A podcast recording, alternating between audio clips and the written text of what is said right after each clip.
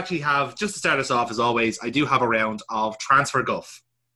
So, uh, again, if, if you're not acquainted with the round, I have uh, picked two transfer stories that I have found on the internet that I think are from reputable sources and have some vein of truth to them. And I've mixed one in with uh, a fake story I took from my FIFA save file. And it's up to my two colleagues here to figure out uh, the fake from the real. I use in giant quotation marks. So uh, this week, lads, uh, all of these stories come from the Daily Mirror, as we all know, is a very, very reputable source of transfer news. Um, so feast your eyes and ears on these stories. Our top story today, uh, obviously, comes from the Daily Mirror, and they're talking about Shane Duffy. Okay, so he thinks Oh. he in particular is uh, John Cross, the main correspondent for uh, Daily Mirror, and he thinks that Shane Duffy is going to be subject of a pretty massive transfer bid from Celtic. Okay, now uh, the idea is that basically Shane Duffy will be enticed to go to Celtic because of Champions League football. Um, now, obviously, Celtic are kind of short on funds, really, because Duffy's been quoted at quite a high price.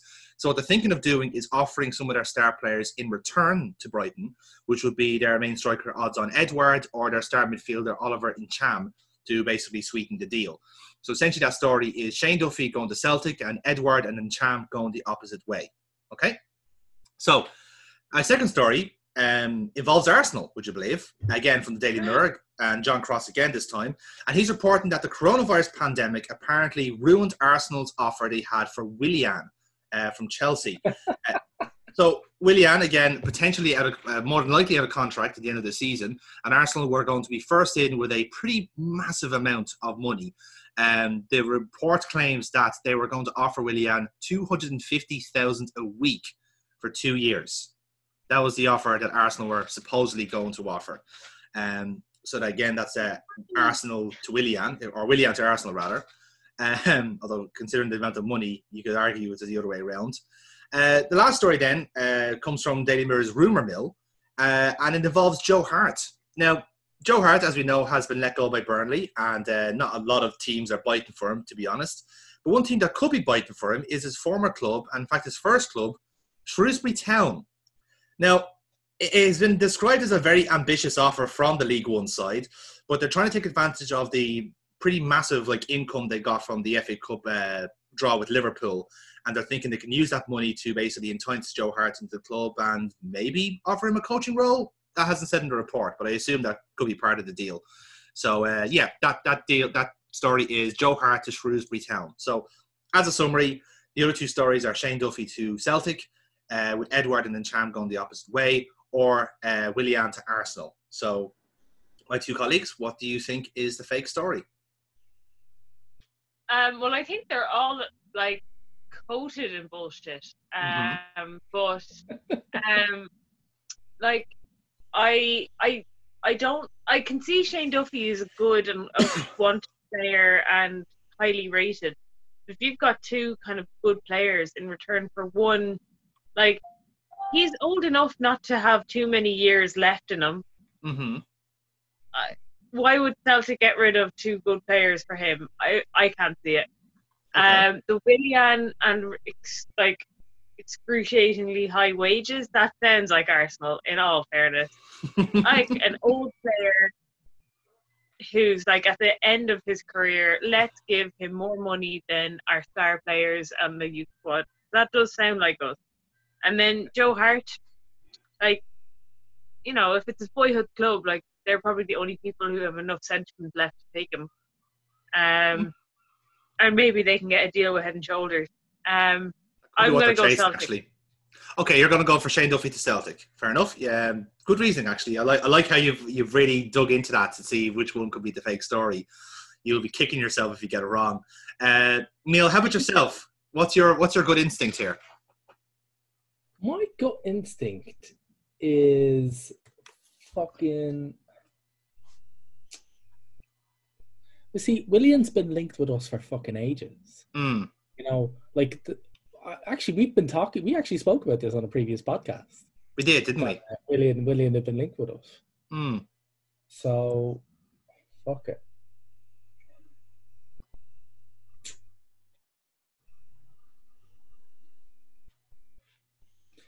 I've, I, I, I can think I can remember Duffy. Fuck it. I'll go with the Joe Hart one because I can remember. I can remember Shane Duffy stating that he would love would have loved to have gone to Celtic, Mm, or that he would love to go to Celtic. Okay.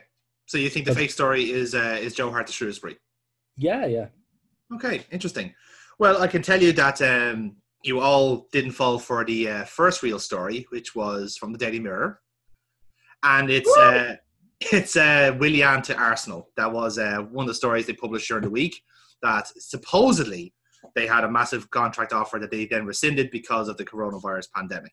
Um, uh, yeah, and, and apparently the offer was a quart a, mo- a million a month for two years Jesus for Willian. And he's who's 33. 31. Yeah, 33. Oh. Yeah, exactly. No, you're right the first time. He's 33. In all fairness, it is the Daily Mirror.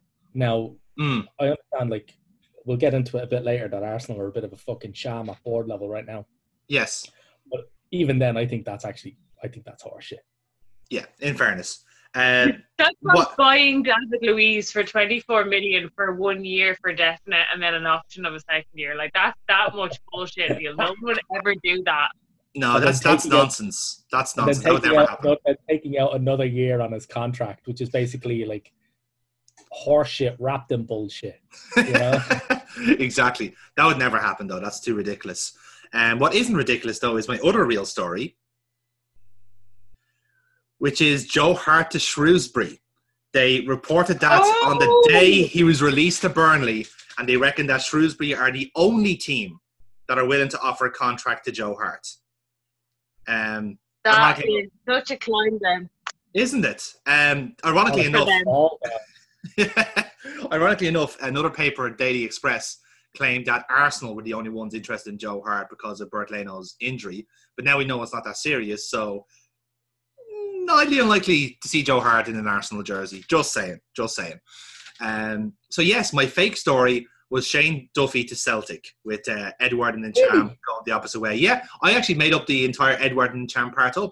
The, the, the FIFA just said Shane Duffy to Celtic, and I said that would never fucking happen. So I have to sweeten this deal somehow to make it sound more legitimate. But uh, Burtbot didn't fall for it though, so uh, well done to you. Um, you got a pretty decent run on transfer cup so far, I must say. Um, it's been it's been it's been good going for you. Um, um, speaking of fun, one of our uh, regular segments is back because football's back. It's VAR Wars.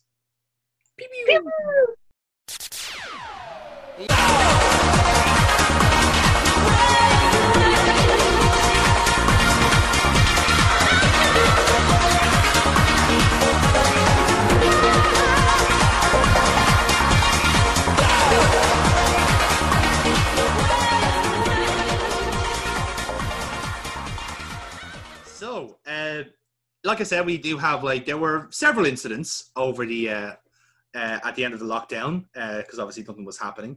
So, uh, want to tell you from now the I mentioned at the start there about Aston Villa and Sheffield United and the fiasco that was the goal line technology and VAR not failing. I'm sure you guys would agree with this, but I decided to mark that as a minus one to Sheffield United because that was bollocks. You know, VAR should have that, That that was was complete bollocks you know and uh, I, I think that i think we should recognize that as part of the as part of the spreadsheet. So um so sheffield united are minus one. Uh following on then to uh, match day 30 then just two incidents to tell you about. Uh manchester city gain a point because uh aguero was uh, given a penalty after ben mee felled him. That was var approved. Uh man united got a point taken off them minus one as uh, Bruno Fernandes's dive was spotted by VAR uh, against Spurs. So that's a minus one to them and uh, takes them off the top spot of our wars, by the way. So big developments there. Um, three incidents to tell you about then in uh, match day 31, as it were.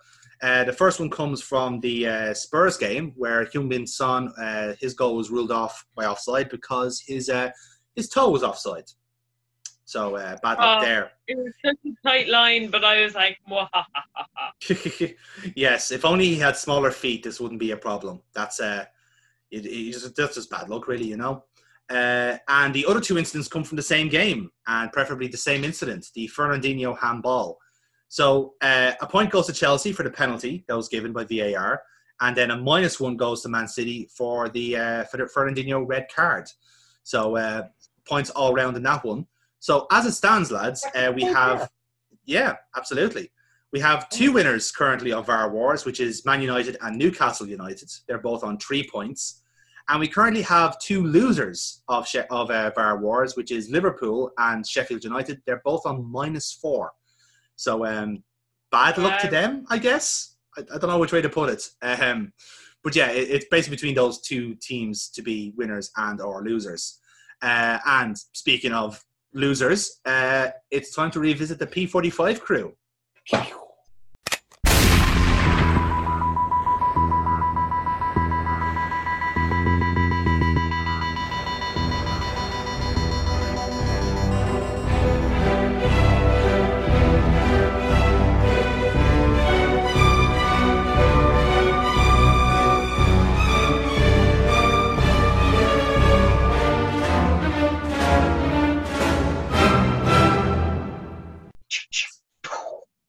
So there have been a few seconds over the uh, lockdown, but they're two. They're not. I'm not going to count them because they weren't like football oriented. They were because like the clubs can't afford to keep these managers on. So in the case of one team, they sacked their manager and asked one of their players to debutize as manager because he's cheaper. So just saying, bad luck to Nigel Clough, but hey, at least your captain got your job. Is that good? I don't know. I, I, I'm, I'm not following this anymore. I Um, heard that he nobly stepped down, but now that you're saying that he's like, you know, it was asked to step down, that makes it a lot less noble. yeah, this is it. Like he, he it's because like you're, you're too much money, and your dad was much better as a manager. No offense. So yeah, step aside. basically, um, it's pretty sad, really. But the one second that did happen because of football came from the championship, and that was Jonathan Woodgate's Middlesbrough now being transformed into just Middlesbrough, as he they sacked uh, Woodgate um, after losing two 0 to Swansea, and they replaced him with fucking Neil Warnock. Yes, Tony Soprano's mother. he's back. Return of the fucking Mac. So uh, yeah, well done to them. Obviously, Swansea then get the kill. That's their first of the season, I guess. And just a gentle reminder: your three, uh, four candidates, I should say, for the P45 crew are still Bristol City, Southampton, Tranmere Rovers, and Salford City. Um, fair to say, only Bristol and Southampton can really go for this prize. So bad luck to Tranmere and Salford for your league's ending so no one else can get sacked on your behalf. But good efforts all the same. You know, you tried your best. that's all we can say.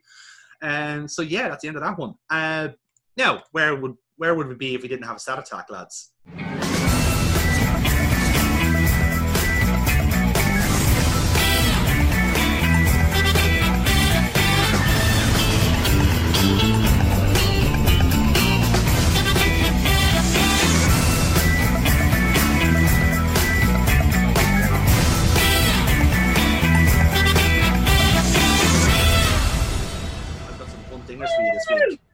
Yes. So, as ever, I've uh, scrounged up five questions to uh, tickle the brains of our my two colleagues here uh, to see if you can get them right. So, my first question uh, is this: Liverpool were crowned Premier League champions this week, with Alisson Becker currently recording 12 clean sheets.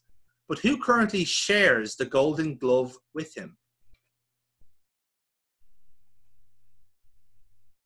Um, So another goalkeeper has recorded 12 clean sheets so far. oh, Nick Pope for Burnley. Fuck, I was gonna go, I was gonna go for Pope as well. You can go for Pope if you like. Yeah, yeah, I'll go with Pope. Yeah. Well, it's a good thing you were because that's the correct answer. Um, she's so happy. I love it.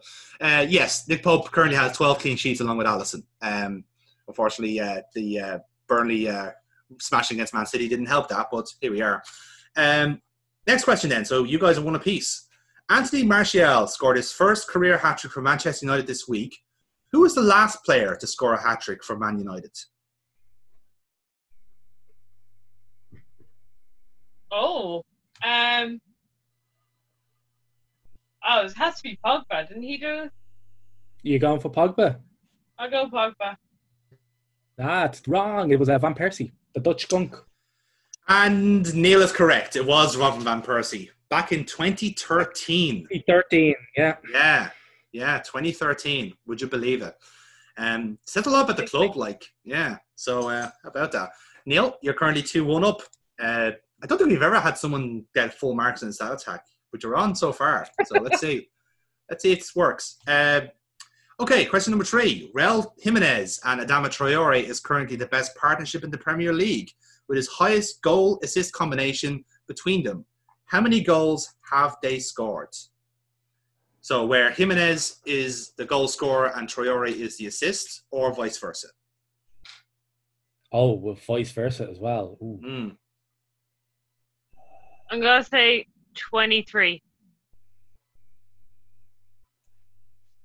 Uh, Jesus, I'm trying to fucking think. Uh, fuck. Uh, I'll go with 20. 20. The answer is 10. Um, these are well overthinking that. but yeah, in fairness, now it was like it's like nine Jimenez and one Traore, so it wasn't that weighted. But yeah, the, the, they're the best combo in the league, and it's ten goals. The other one, the or second highest was Aguero and De Bruyne with six. But uh, unfortunately, Aguero wrecked his ACL, so that's not going to happen. Um, so uh, still two one then to Neil. Uh, question number four: What La Liga record did Mallorca player Luka Romero break this week? Oh, he's the youngest player to play in the Liga. He's like 15 years old. Neil, do you agree with that? Is the youngest. The, the youngest starter? Is he? Did he start a game? The youngest starter? Uh, no, I'll, I'll take both questions. You're, you're both right. Uh, he is the youngest player to ever uh, play and start in a Liga game. Um, so Oh, you both get the point there. And uh, Burtbot, you were correct. He was he's 15 years, 20, 271 days old. So he's Jeez. a yeah, a little little baby. Um, so yeah, three two then, and coming up to the final question then. 71 year old Neil Warnock was appointed Middlesbrough manager this week after the sacking of Jonathan Woodgate. How many clubs has Warnock managed in his career so far? Jeez. Oh, fuck. Yeah. I'm gonna, I'm gonna just jump out with 11. Fuck you. Nine. The correct answer is 16. I have the list. Fucking hell. Starting off in 1980, we have Gainsborough Trinity, Burton Albion, Scarborough, Notts County, Torquay United, Huddersfield Town, Plymouth Argyle, Oldham Athletic, Bury City, Sheffield United, Crystal Palace, Queen's Park Rangers, Leeds United, Crystal Palace again, Queen's Park Rangers again, Rotherham United, Cardiff City, and Middlesbrough. Neil Warnock has been in the game so long that three of those clubs are fucking extinct.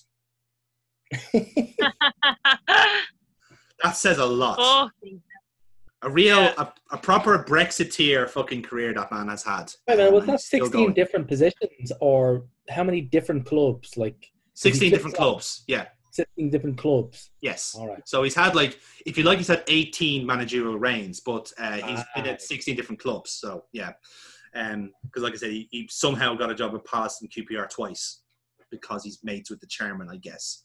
Uh, so yeah, Neil, that means you win stat attack three two. Well done. Um, fuck. don't don't worry, Burtbot. Don't don't don't kill yourself because you could win it back in the hand of cod.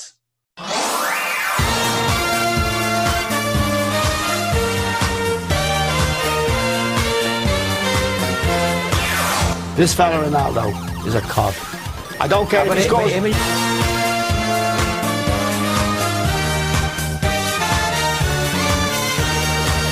I thought he, he was fucking dreading.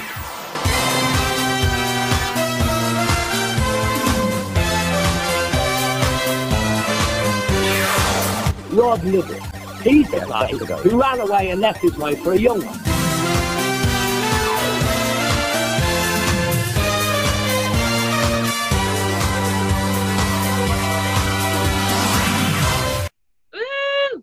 So, uh, there's a few interesting choices here, but Bert, but I think I'm going to start with you here uh, because there has been some news in the very stalled world of uh, women's football because we Mhm. now know where the next 2023 World Cup is going to be, don't we? Yes, it is. Uh, it has been awarded to uh, the joint bid by New Zealand and Australia. hmm Um, there were several um, uh, decent bids gone in uh, for this. Um, after the uh, World Cup last year in France, uh, they did want to take it to a different part of the world, i.e., Southern Hemisphere, uh, or somewhere where time differences would be a factor because everyone had to tune in to a European time. They wanted to kind of, you know, make sure the other teams didn't have too much to going back to Europe again would have been c- confusing or annoying for Hmm. them. So um, the far flung places uh, from us um, bids included J- Japan, um, uh, Argentina, I think. Uh, Uh, Colombia, we I think it was, wasn't it? Colombia was second, the yeah. second shout. I was Yeah. going to come on to that. Colombia then, and then the joint bid between New Zealand and Australia. Now, I think this has kind of been overlooked when people were looking at the bids and things like that. Um, Japan dropped out last week, uh, or in the last week. Uh, they pulled out of the bid. They've got the Olympics coming up. They've got enough kind of going on that they're Hmm. going to be kept fairly busy. Um, New Zealand and Australia, um, they are hosting the Women's Rugby World Cup the year before. So they are going to have the infrastructure as in transport. I know rugby pitches and soccer pitches tend to be near each other, Mm. but um, they would have the infrastructure, they will have the advertising, they will have hopefully brought in that kind of new audience of people which, watching women's sport from the rugby uh, and transferring that hopefully over, which was kind of part of what they were hoping uh, was the case. And and then you had Colombia's bid, which, in fairness, when you look at the technical, so you've just um, send in two uh, reports. You've got Hmm. your technical report, and then you've got your pizzazz and what we will do. And like this is the the technical bit bit is like this is all the infrastructure we have right now, and then this is what we will have, sort of a thing. Um, so Colum- first thing in their technical report is that they had no um, grounds uh, within their report that were actually up to standard. Okay. Um, the closest being 16,000 seats off. Um, so basically, they would have had to have built built like a brand new wing onto the um, the main. I think it was actually their like uh, for the final, uh, uh, the proposed bid for the final venue Hmm. uh, was 16,000 seats short. Um, so they had, like, I, I, I don't know whether it was a mock up because if it was an actual genuine attempt at saying this is what our stand will look like, it's like there's like, um, you know, a Hill 16 in Croke Park where there's kind of, it's kind of dipped and kind of, there's like a shallow end to it. They would just extend into that with scaffold um, and just add in a couple more seats over there. So it was that, that's kind of to visualize it, to give you an idea of how shoddy it looked. So, so you're saying Um, that one of the main stadiums for the Women's World Cup was going to be the Tallaght Stadium on the Europa League night? yeah, pretty much. Uh, um, That's- as well as that, uh, kind of one of the things that got to me is that currently Colombia's manager is um, settling with uh, multiple players over historic sexual assault. Um, and to say that yes, we want women's football. You know, we are so we love women's football. Uh, their league is failing because of lack of funding, and they're they've basically been told, well, you can have your own league if you can find someone to fund it for you. yeah. But the Colombian Football Association aren't going to fund it for you. So if you can get a sponsor, you're away. But we have nothing. We don't want to do anything with you. Um, yeah, and their coach is still, I think, their coach, despite the fact that he's got these settlements out of court. Uh, like you know, they're settling outside of court to stop his name being dragged through the media all the time, I suppose. But Hmm. um, thankfully, uh, despite the fact that a lot of um, big FAs, like big football associations, voted for the Colombian bid, uh, sense and sensibility won out, and uh, the World Cup will be held in New Zealand. Um, but it was just the kind of um, the approach. Uh, Infantino was being interviewed, and basically like um, it. The way the the tournament is voted for is different from when the men. So like but I think it's just the size of the brown envelopes that they use for passing under the table. Yeah. Uh, I think the women are a bit smaller and because daintier, I suppose. Um, Smaller but um, hands. like you couldn't trying to explain this i was so frustrated reading all of the reports that were coming out about this and it was like the new, Ze- new zealand prime minister uh, has pretty much been getting fantastic publicity during covid for how she's coped with covid um, and she's done so many things for equality in new zealand and she's been very progressive and she's getting a lot of like love from around the world um, she rang personally the FA chairperson who was representing the English FA in this bid um, to talk to him, just kind of like, just let you know, you know, will we have your bid? And he refused to take a call. Considering this is the English FA, which, you know, I've mentioned before as God several on several occasions, I'm Mhm. not surprised, but just kind of seeing the the outpouring of distress from um, the the women's soccer journalists based in England it was just uh, it was heartbreaking just to see how much their FA hates them. And then Yeah. it was obviously as FAI, um, you know, as people who live in the same country as the FAI, um, we we we can commiserate, we can understand. Like now they're understand, they're kind of seeing what we've had to deal with. Yeah. Um, uh, so they they're my vote for CODs. Yep, and uh, again, another just a wonderful episode of where of FIFA not really caring about women's football. When let's face it, like if a bid like that came from a for the men's What? World Cup, How can you say that they don't care about women's football? Did you not see United Passions? That documentary. God damn it, Sophie, the cleaning lady. Sophie The cleaning lady. green- feminist icon, Sophie Cleaning Lady. Fucking hell.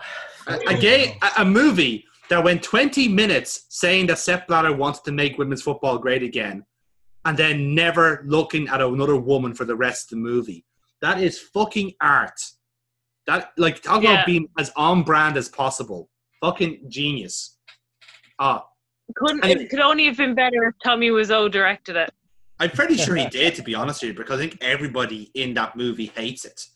Like, um, even even when they're performing, you could tell that Jeopard, like Tim Roth, is trying to genuinely try and forget that he's playing Sepp Blatter.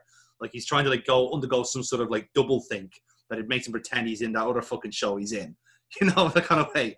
He- did say that his dad was spitting in his grave at that uh, Yeah. at that performance role, and that he only did the movie to get him out of a financial hole. he was bankrupt. Yeah, he pretty, he pretty much was. He, he, they- they offered him the role, and he turned around to them and went, "Look, I need this amount of money, otherwise, then I- I'm up a certain creek without a certain paddle." Hmm. And they went, "Okay, then." And wrote him a check for it, and he's like, "Fuck, I didn't think they'd do it." We were going to spend this money on a women's tournament. No, we'll give it to Tim Roth. He's he's good. I, I like him. I know I know of him. Um. Yeah. So Yeah, that's I my think yeah, I, I think I'm going to jump in here with my one. I, I promised this earlier in the show, but I'm going to talk about AFC Bournemouth and how essentially they are going to be the next. I don't know where they can put it. The next Leeds, the next whatever you want to call it. Basically, they are another victim of what I kind of call Premier League hubris, um, where they do exceptionally well in the first year with Eddie Howe, and they're a breath of fresh air with the way they kind of like played very honest, if a bit naive football, um, and had like a lot of players that people just kind of liked, um, but they never really did anything outside of that.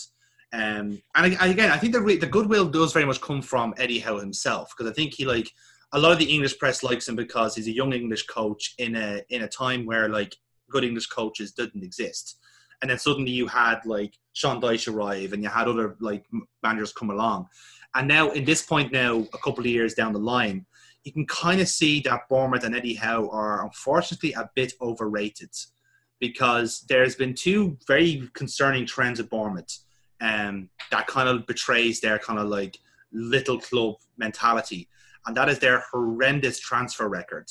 Um, I'm just looking at it now, and uh, to say the least, they have spent. Uh, okay, so in just gonna do a quick bit of maths here. In the last three years, they have spent uh, upwards of 170 million euros on transfers, uh, which again, That's some bad. deals were very, very good. Um, you could earmark the likes of uh, Lewis Cook for seven million. That's a good deal. He's a very good young player. Uh, Nathan Ake for twenty three. You could argue again, great signing for them. Uh, and perhaps you could throw in maybe David Brooks. He was 11 million from Sheffield. Um, but really, for every good signing that like that uh, Bournemouth have done, there is a Jordan Ibe for 18 million euro. There is a uh, Asmir Begovic, which was a good signing at the time, but now he's on loan at AC Milan. Uh, you have a Dominic Solanke, who had one goal to his name when he was with his professional career at Liverpool and they signed him for 21 million euro. Uh, Diego Rico. relegated for that. This is the thing. This is this is the trouble. They have put their faith in the wrong players. Ultimately, and um, they have tried to sign big money signings and like pump them up. Uh, and again, you could say like, oh well, that was last season. They bought Dom Solanke last season. You know, they weren't going to make mistakes like that again. But alas, uh, Arnaud Danjuma was their star signing this season for 16 for 18 million pounds He's played six games and he's a left winger. He is the backup to Ryan Fraser, which is another story I'll get to momentarily. But this is a constant trend of really bad mistakes when it comes to transfers. Uh, they let go of Tyrone Mings for 22 million to Aston Villa, which is a big mistake considering that uh, Nathan Ake and Steve Cook is now the current defensive partnership, and Steve Cook is the wrong side of 30 at this rate and has had a horrendous season. So if they just held firm, they could have had a defensive partnership of Ake and Mings, which would have been a lot more defensive solid. Uh, another detail with, with uh, their squad planning was their goalkeepers. Um, they had last season they had a, a choice of Asmir Begovic, um, Artur Boruc, who was let's face it terrible, and he's still on the books somehow. Uh, and then two, a young uh, goalkeeper called Mark Travers, who debuted against Spurs and had a, a, brilliant game that potentially won them the match. Let's face it, until Heung-min Son had a yeah, he's a very good goalkeeper. He's a really good one. Yeah, he's only had three games this season uh, because Bournemouth have committed to Aaron Ramsdale, who uh, spent the last season on loan at Wimbledon. Uh, so they basically committed, no, this is the player we're going for, and we're not saying otherwise. They had a chance to use Asmir Begovic this season because he went alone to Azerbaijan on deadline day. And instead of bringing him back into the squad when they were struggling in January, they loaned him out to AC Milan. Um, they've had a massive hole in the midfield because they've relied on Harry Wilson, an on loan player from ourselves, and he's done brilliantly. He is their second top goal scorer, but that comes after they've uh, loaned out Harry Arter constantly, who I think is one of their better players, but gets no, not at all, any fucking like praise for it, in my opinion. Uh, they signed uh, Lys Mousset going to Sheffield was another odd one, considering that they signed him. He signed him the year beforehand for quite a lot of money and didn't do much with him. Um, Jermaine Defoe still on the books, even though he's been on loan at Rangers for two years, and now will join Rangers. Okay, this is weird, right? he was on loan at Rangers, right? But for two weeks, he was a Bournemouth player and they could use him. But now they're not because he's going back to Rangers for permanently and he's 39. Says more about Rangers, I know. Oh my God. But it's just, it, it's, it's an organizational disaster from Bournemouth because um, they've also had these very disturbing trend about long-term injuries. Um, if I'm not wrong, they have had four ACL da- uh, injuries in two years. Lewis Cook, David Brooks, Charlie Daniels, and uh, I can't remember, uh, Callum Wilson. Not an ACL, but a knee injury. So you've had this disturbing trend of constant long term injuries that have just kept going on and on and on, and it interferes with their squad planning. And especially considering that their squad planning has been basically resorting to uh, extravagant transfers on, let's face it, really average players. Like I don't know which parallel universe you live in, but Dominic Solanke is not 21 million euros. Neither is Jordan Ibe 18 million at the time. And that same Jordan Ibe is now leaving on a free Monday. They're not they're not extending his contract. Ryan Fraser running down his contract as well, and he was their star player last season, if you believe the hype and suddenly didn't get a move. I, think he was angling for a move to, to Spurs, I think it was last season, and he's still angling for a move there. It's not happening, and now they're going to let him go for free. So not only are they not making money off the star players, because let's face it, last season Bournemouth could have sold Callum Wilson to Chelsea for 40 million. The offer was there Chelsea wanted Callum Wilson and they turned it down for 40 million. You now look at him now, and he's only scored nine goals this season. So Bournemouth are are picking their battles very poorly with who do you want to keep and who do you want to sell. If you, so, fine. If you want to sell Tyrone Mings for big money, fair enough. But why aren't you selling Callum Wilson and making money for this club, who, let's face it, are wholly dependent on Premier League money? Like they have the smallest stadium in the in the league, and therefore the smallest attendance. So they're not getting any money out of the gates. They have some of, some of the smallest fan base, but statistically, their uh, wage packet is one of the highest because they're spending extravagant money on Callum Wilson to keep him there. Ake, they're on like close to 70, 80k a year. And that's money they're not going to be able to keep up in the championship next year. And let's face it, that's where they're heading. If it's not this year, it's the next year because the Malaise is too long in there. Um, they've relied on like uh, players like Adam Smith, Steve Cook, Charlie Daniels to the extent that one of those three will get a long term injury and can't be used for the season. And you've got a rank amateur, a very uh, rank amateur is unfair, a very inexperienced goalkeeper in Aaron Ramsdale, constantly fighting the Alamo. Despite how I, I don't see the I don't see the potential in him myself because I think he's been, just been thrown into the deep end too quickly. Um, especially considering, in my opinion, Mark Travers is a better goalkeeper based off the matches I've seen of him. Um, so you've got critical flaws in your transfer dealings. You've got no natural money coming in from your club. They are trying to extend the stadium, but that's now at a that's now stopped because of the coronavirus. Eddie Howe is still in the team, in the club, despite not really kicking on and doing something with Bournemouth. Like they they've kind of kept position really, and now they're they've this is the year they've hit the wall, um, and they've had like they've had periods like this over the year where okay we've had a bad session and now we're going to kick on. We're going to win four games in a row and we're safe and we kick on from there. Hasn't happened this year. And that's the that's the issue now is that they don't have the tools to get out of this mess because Callum Wilson isn't firing. Ryan Fraser is gone. He's out the door. And his replacement is again Arnaud Danjuma who hasn't had any game time whatsoever this season and has scored one goal. So that's the that's the players they're relying on and the sad part is, this is all self-inflicted. You could have you, you could have easily not had this happen if you just thought about your squad planning. So I don't know if it's Eddie Howe, I don't know if it's the Russian owners, but somebody in there has fucked this up. And they fucked it up over a period of three or four years where they've just let the arrogance of the Premier League get to them. And this happens all the time. It happens to Stoke, it happened to Leeds years ago when they, they got big it's it's it's a it's a symptom of being in the Premier League too long if you're a small club and you don't know how to run the business properly. It happened to Villa, they got relegated. West Ham, Newcastle, just adds to the line. It's a constant trend with these teams that they completely like screw the pooch when they don't need to. They could have easily not fucking messed this up, but here we are. Um. So yeah, I think when, you, when you're a small club and you've made two, like I'm just looking at the the, uh, the Solanke deals and the Ibe deals, like they they're two big fuck ups. Yes. You can kind of you can kind of say like, oh, bigger clubs can have bigger fuck ups and still survive. Mm. Like you know, trying to think like, well, Andy Carroll for 35 million. Um, exactly. Things like that. You, you can survive a flop like that because you're a big club. Yeah. Um, but Bournemouth can't do that. And yeah, no, I, I agree with you. Like they're they're fairly doomed in terms like, of money wise. Exactly. If someone with like a business sense was on the ball last year, they could have sold Callum Wilson for 40 million and Ryan Fraser for 20 to whoever was buying. That's 60 million into the club that you could have used yourself. But again, I think the reason they didn't uh, sell those players is because they weren't confident in replacing them.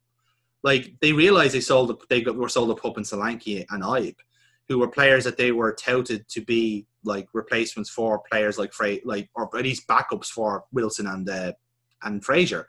Never really happened. Um, they were blessed to get Harry Wilson off us, quite frankly, because he's one of our more talented young players. Um, they've been actually quite reliant on us for players over the years because they they bought Clyne, they signed Clyne on loan for us uh, last season, and he got injured, um, which was not a good sign. Uh, and then they wanted him again in January, and Forty that curtailed because right, Clyne snapped his ACL again. So it's it's been this just constant, constant trend of like whatever they're doing in training, something's wrong, and whatever they're doing in transfers is wrong. and whatever Eddie Howe is doing to combine all that is wrong as well. So it's just a, a big soup of wrong. As an Arsenal supporter, that does sound depressingly familiar. Yeah, and that's and this is it. Like it, it is again. It's the same thing for you guys because it's dragging you guys into like a midfield mess, um, and it's dragging Bournemouth down to the championship. You know, it's it's a Yeah. it's a telltale story of a of a club run badly, um, Yep. which conveniently leads me on to you, Neil, because uh, I think you're going to address one of the symptoms of a club being run badly. Yeah, pretty much. And it's Arsenal. Um, Hmm. like it's it's absolutely terrible. I mean, when you consider how bad uh, the dip Arsenal have made in the last four or five years, that doesn't happen without an absolute catastrophe at boardroom level. Hmm. So, um, yeah, it's it's just the fucking I don't know what's up with the fucking club being run now. Um, there there are ways big clubs deal with transfers, deal with contract situations, um, deal with loans, and uh, Jesus Christ, this isn't it. So I don't know if you've seen that the FA actually published a list of agents fees for the 2019-2020 season. Mhm. Um, we have paid, surprisingly enough, we've paid a 13.6 million pounds in agents fees over this course of this season, um, which is three and a half million up. Oh, sorry, two and a half million up from last season. Um, top of that is uh, City and Liverpool with nearly 30 million pounds each in agents fees. Yeah, it's massive for Uh, us. It's crazy. Yeah, Manchester United of 27 and a half, Chelsea of 26, um, Everton of 17 million quid's worth of agents fees, um, which is crazy when you consider that. Yeah, actually, fucking, yeah, Chelsea spent 40 and a half million pounds, their outlay for the whole 2019 2020 season. Yeah, they paid 26 million in agents fees. Mm. So that's insane. Yeah. I Yeah, would have but- thought we were higher than that. I- higher than the I was fucking amazed um, by that. But in any case, that's by the by. Um, the loan situations with the players, uh, with our four new signings, um, are they're just crazy. Now, Mari, not surprised by. Uh, I mean, we've been saying. I think I said in the very last podcast, and I said in the one before that as well. That I always expected Mari to make, be made permanent. Mm. Uh, same with Cedric. Um, but giving David Luiz another um, another year on the contract is Idiotic. crazy. it's no, it's, it's not even crazy. It's idiotic. Now, the, the the thoughts behind it apparently were that he ex- his next he's actually renegotiated. It's actually a new contract. It's not an extension. It's a new contract on greatly reduced terms, which allowed us to make the Cedric and Mari uh, deals permanent. So he's not on. I think he, he was on all like 150 grand a week, wasn't it? It's something ridiculous like Mm, that, yeah. yeah, he- he's he's definitely not on that now. Um, so that's something. It's a step in the right Uh, direction. it's a step in the fucking right direction, but like it's Which just- is something he can't do. yes, you cannot go in right. Um, so yeah, like it's just I don't I don't understand. So the influence of Kia Joorabchian now is starting to really cripple the club. Yes, that that's Um, who you're having as your cod. Just to be clear, is is Kia himself. it's it's him on the board basically Mm. um, because like this does there's a re- like Wenger made it very very clear that he wouldn't ever deal with agents like Joorabchian ever Mm. um, after an incident uh, with, a, uh, with, a, with a player where Wenger was told by the agent, yep, he'll sign for you, that's grand. Wenger went to bed, woke up the next morning to find out the player had signed with uh, Manchester United um, and that the agent was actually just levering Arsenal's interest to get a Mm. higher deal. And then right then he just went, we're never dealing with these people ever again. Never. Yeah. That's it.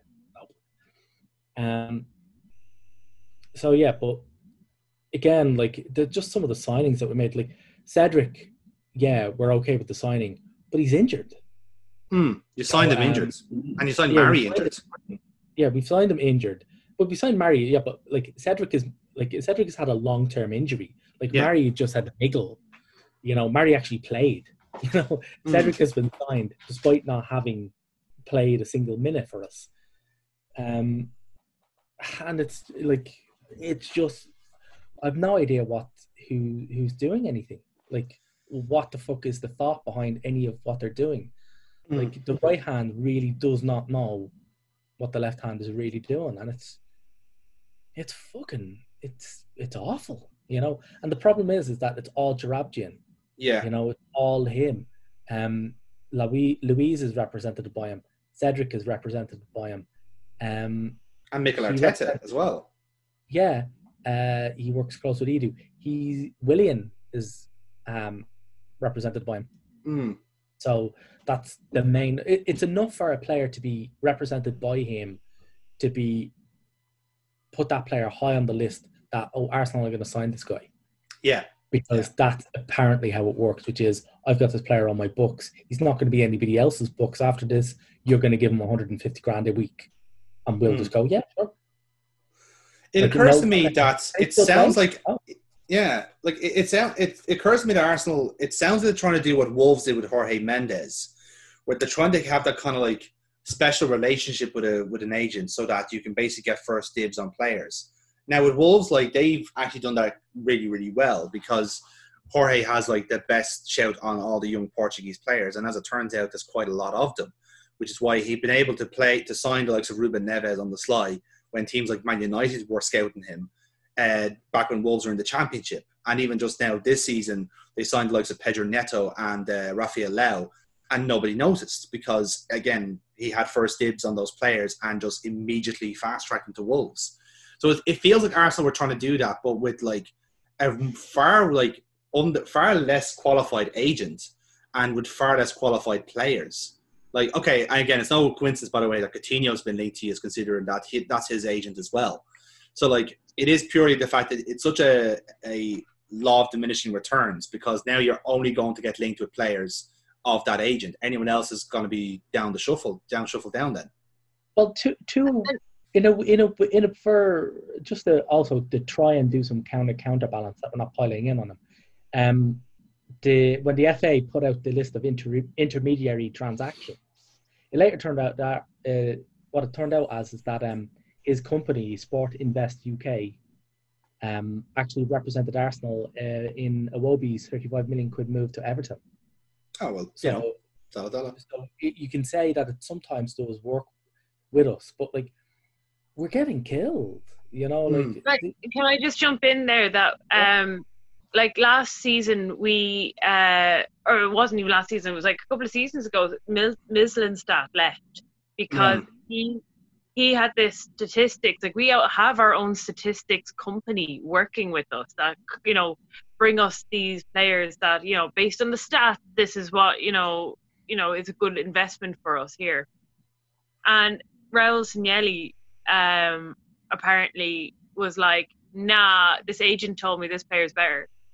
And Mislintat was like, fuck this. If you're just going to take the word of an agent over this, you know, piece of paper that says all the stats, I'm out of here because like, he was brought in by kind of Wenger's era of stats-based approach and kind of uh, data-driven research in scouting. Um, whereas Raul Sanllehi comes in and is like, yes, this guy's my friend. He's going to give us some deals. Yes. And uh, yeah, it just seems like uh, we're fucked.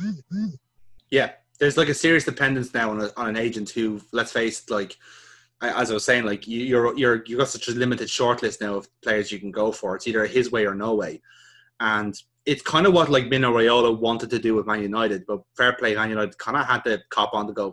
Just tell him to fuck off, like tell him to stop hanging around. Raiola represents so many different players. Mm, Like Joorabchian, I mean, like when you look at the players he kind of represents, um, who the fuck like who, who which of them are any good? He, he represent he represents uh, Kurzawa is on his books. Um, mm, so that's one thing. Coutinho is on his books. We've said that. yeah, Um, Willian is as well. We've said that as well. Pereira is on his books, but then again, he's contracted at Manchester United until twenty fucking twenty four. and he's not that good anyway. ah, he's not that good anyway. Um, Raquel May is on there, the Atletico Madrid Oh, yeah. uh, B fucking winger. Hmm. Um, you know, he's out of contract next season. Um, so that that might be a, a good one. But there's nothing really fucking.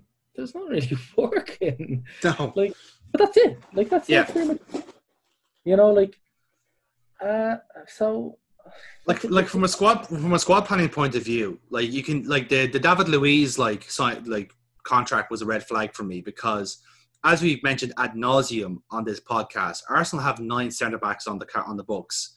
David Luiz was always meant to be a short term fix for what is essentially an inexperienced back line.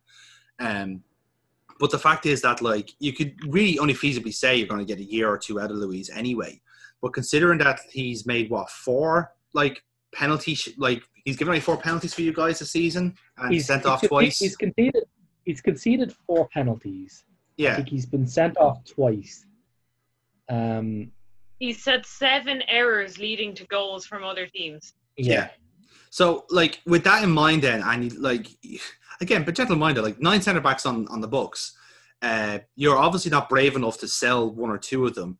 Um, but what you've done now is that you've pinned your flag to Luiz, which means now, uh, depending on how the season goes for you guys, you guys could finish somewhere like 10th or 11th.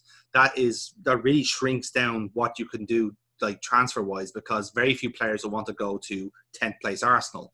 It's a lot better if you're going to sixth place Arsenal with like an actual potential partnership with Mikel Arteta to go with. Um, especially if you are trying to attract someone like a Coutinho or a Willian to the team with big money, it's not going to happen. Um, but also that now you are going to force the play to sell a player like Callum Chambers or Rob Holding because now you've said no, no, we're endorsing David Luiz. He's our man. We've signed him for another year, giving him big money. When what you could have done is see the the forest from the trees and say we're not going to keep David Luiz because we've got Saliba on the way in, and like that transfer seems to have been forgotten about at a at a boardroom level. Like you've you've got this 21 year old centre back on the way in. How are you going to play him? How are you going to play uh, Sokratis when he's back from injury? How are you going to play Calum Chambers, who is potentially your best centre back or best number six in your day? You don't play him in position. How are you going to play Holding, who is clearly one of your better defenders on his day, but you won't play him regularly enough? Mustafi is still on the books. You won't sell him. Luiz is still on the books. You won't sell him. And Pep and Pedro Ma- Palomari There's a can't- is new. I- don't think it's necessarily won't sell. It we, we can't like who the can't, fuck will yeah. buy them? But that's the difference. You like your your club. You have done that. That is your fault because you've given these players such extravagant wage packets that they're so unsellable. Like Ozil, like Ozil, like fair play. Like I wouldn't say fair play to him, but um, like he's not going to go anywhere because why? Why would he? Like he's he's loaded where he is, and like he's in such like down down straights with like with the Arsenal team. He's not going to even play football either. So he's going to sit there and earn the money, and he costs too much to get rid of. So like he's quids in. Aubameyang is, is not too far away from that either. Like the, the like he, the, he's not happy playing on the left flank, holding out, uh, haggling on a contract when he's just waiting for a team like Barcelona or Real Madrid to come knocking and say, "Here, come play for play for us. We know what we're doing." Although they don't, obviously. Oh, here, hang on, with with regards to this transfer window uh, for the next season, that's that opens end of July, doesn't it? Uh, I think the official window opens uh, August and it closes at Halloween. I think. So it's a fairly long window. Really, I thought there's an opening like end of July, like as soon as the season ends. it- yeah, it that's what I mean. Yeah, it's it basically started. I think the window starts first of August and it ends Halloween, as far as I can remember. All right then. Um, but like I said, like, it- but the point still stands. Like, obviously, like you're you're still looking at like nine or ten centre backs in the books when you can only play two or three at a time. Um, it's just it's horrendous pla- planning, especially considering that like you've got all these defenders, but you've got a midfield that is like so fucking basic. And like wingers and, and wing backs who are not fit, and strikers who are just like it's Aubameyang, Lacazette, two wonderful strikers, and you can only play one at a time because now you want to get Nketiah on the book. It's a fucking mess, lads. Like, I, I- like we slag off Spurs for like bad planning sometimes, but sometimes you have to look at yourselves and go, "Yeah, we're shit too." Like, Oh yeah, Like, this is it's been know. absolute, it's been a joke. yeah, Um, Um, and it's all like, like we we kind of said this. Like Emery was dead set on Zaha last year, Mm. uh, and the board decided against em- Emery's wishes that like no, we'll just get Pepe instead. Mm. But neither Zaha or Pepe would have been anybody's top priority at that stage. It was No. get a centre mid, get a good CAM, you know, get someone in to replace fucking Ramsey. I said Yeah. mentioned it earlier on. He is one of the things that we have missed the most since the I suppose Wenger left and Ramsey left. Like Ramsey, despite you know kind of deciding he was going to have to leave on a free at the end of the season, played some of his best football for Arsenal because you know perhaps he was trying to showcase to the clubs like what he, like what you're missing. Like this is what you're missing, Arsenal now. Mm. Um, like, like, you, yeah. Um, I I'm gonna have to vote on Neil's card for this because I'm directly affected by it, and it was a very close runner for myself to be picked Mm. as my card. So, uh, yeah, Neil gets my vote. And I'll go with uh, Burtbot's perpetual woman hating football. United passions against women. I think is their full title. Passions. Yes. Okay, look, all you have to do is invoke United passions, and it's it's it's gonna work. Yeah, it's great. Gerard Depardieu is going to save women's football, lads. Confirmed. Uh, yeah, I'm the deciding vote here. It's a slam dunk, lads. It's Arsenal. It's it's Kia Joorabchian. It's it's everything. Uh, Ar- Arsenal at a at a boardroom level are fucking shambles. Like Yeah. you, can, you, you can laugh at the likes of West Ham. You can laugh at the likes of Newcastle, but lads, you're just sitting in a glass house here. You know, like you can. As much as you want it, as, as much as you are aware of it, like a lot of Arsenal fans kind of don't want to admit it themselves. Like it, this is not going to be a fun few years for you guys. I think a lot of Arsenal fans. I think you'll find are only a little too vocal. Yes, true. But in fairness to you, lads, like look at the likes of like, and I'm sure you're going to hate me to saying this, but look at the likes of Chelsea and Man United. Like they have kind of like they're kind of like a year but ahead, eh, but ahead of you in a sense where like they have got like people in who have got like a, a certified club identity. Okay, Solskjaer and Lampard are not like experienced like coaches by any means, but they represent the club in some fashion. And all you have to do is basically listen to them. They know the club better than the boardroom at this rate because they've been there longer. You know, um, like seniority kind of goes out the window when you're basically when you have like fuckers like Ed Woodward running the club. Like it's it, listen to the people who know the club more than they do. It's easy. Uh, you can only hope that the Arsenal backroom kind of follow suit on that. Otherwise, yeah, you're you're fucked. Like you- you're gonna become like a Newcastle, unfortunately. I can see that. Yeah. Anyway, that's a nice depressing note to end the podcast on. It's fair to say. Um, but Jesus, yeah. Um, we've been podcasting for quite some time here, lads. I'm not going to lie. Um, so thank you for listening to the whole thing if you have. Um, and uh, we'll, we'll see you for the next one, um, whenever that may be. We- We've got a lot of match days on the way, so we might just like condense everything to more than just maybe just two podcasts rather than every two. Because, uh, yeah, we, there's a lot of trash going on right now. Anyway, thank you guys for listening. Um, if you have gone through the whole, whole way, uh, I've been Jonathan. My colleagues as ever, uh, Burtbot and Neil. Thank you for joining us, lads. Always a pleasure talking to you, uh, especially now that I can gloat for the rest of the season. um, until then, guys, uh, thank you for thank you all for, for your company tonight, and uh, we'll see you next time because that was Liquid Football. Woo!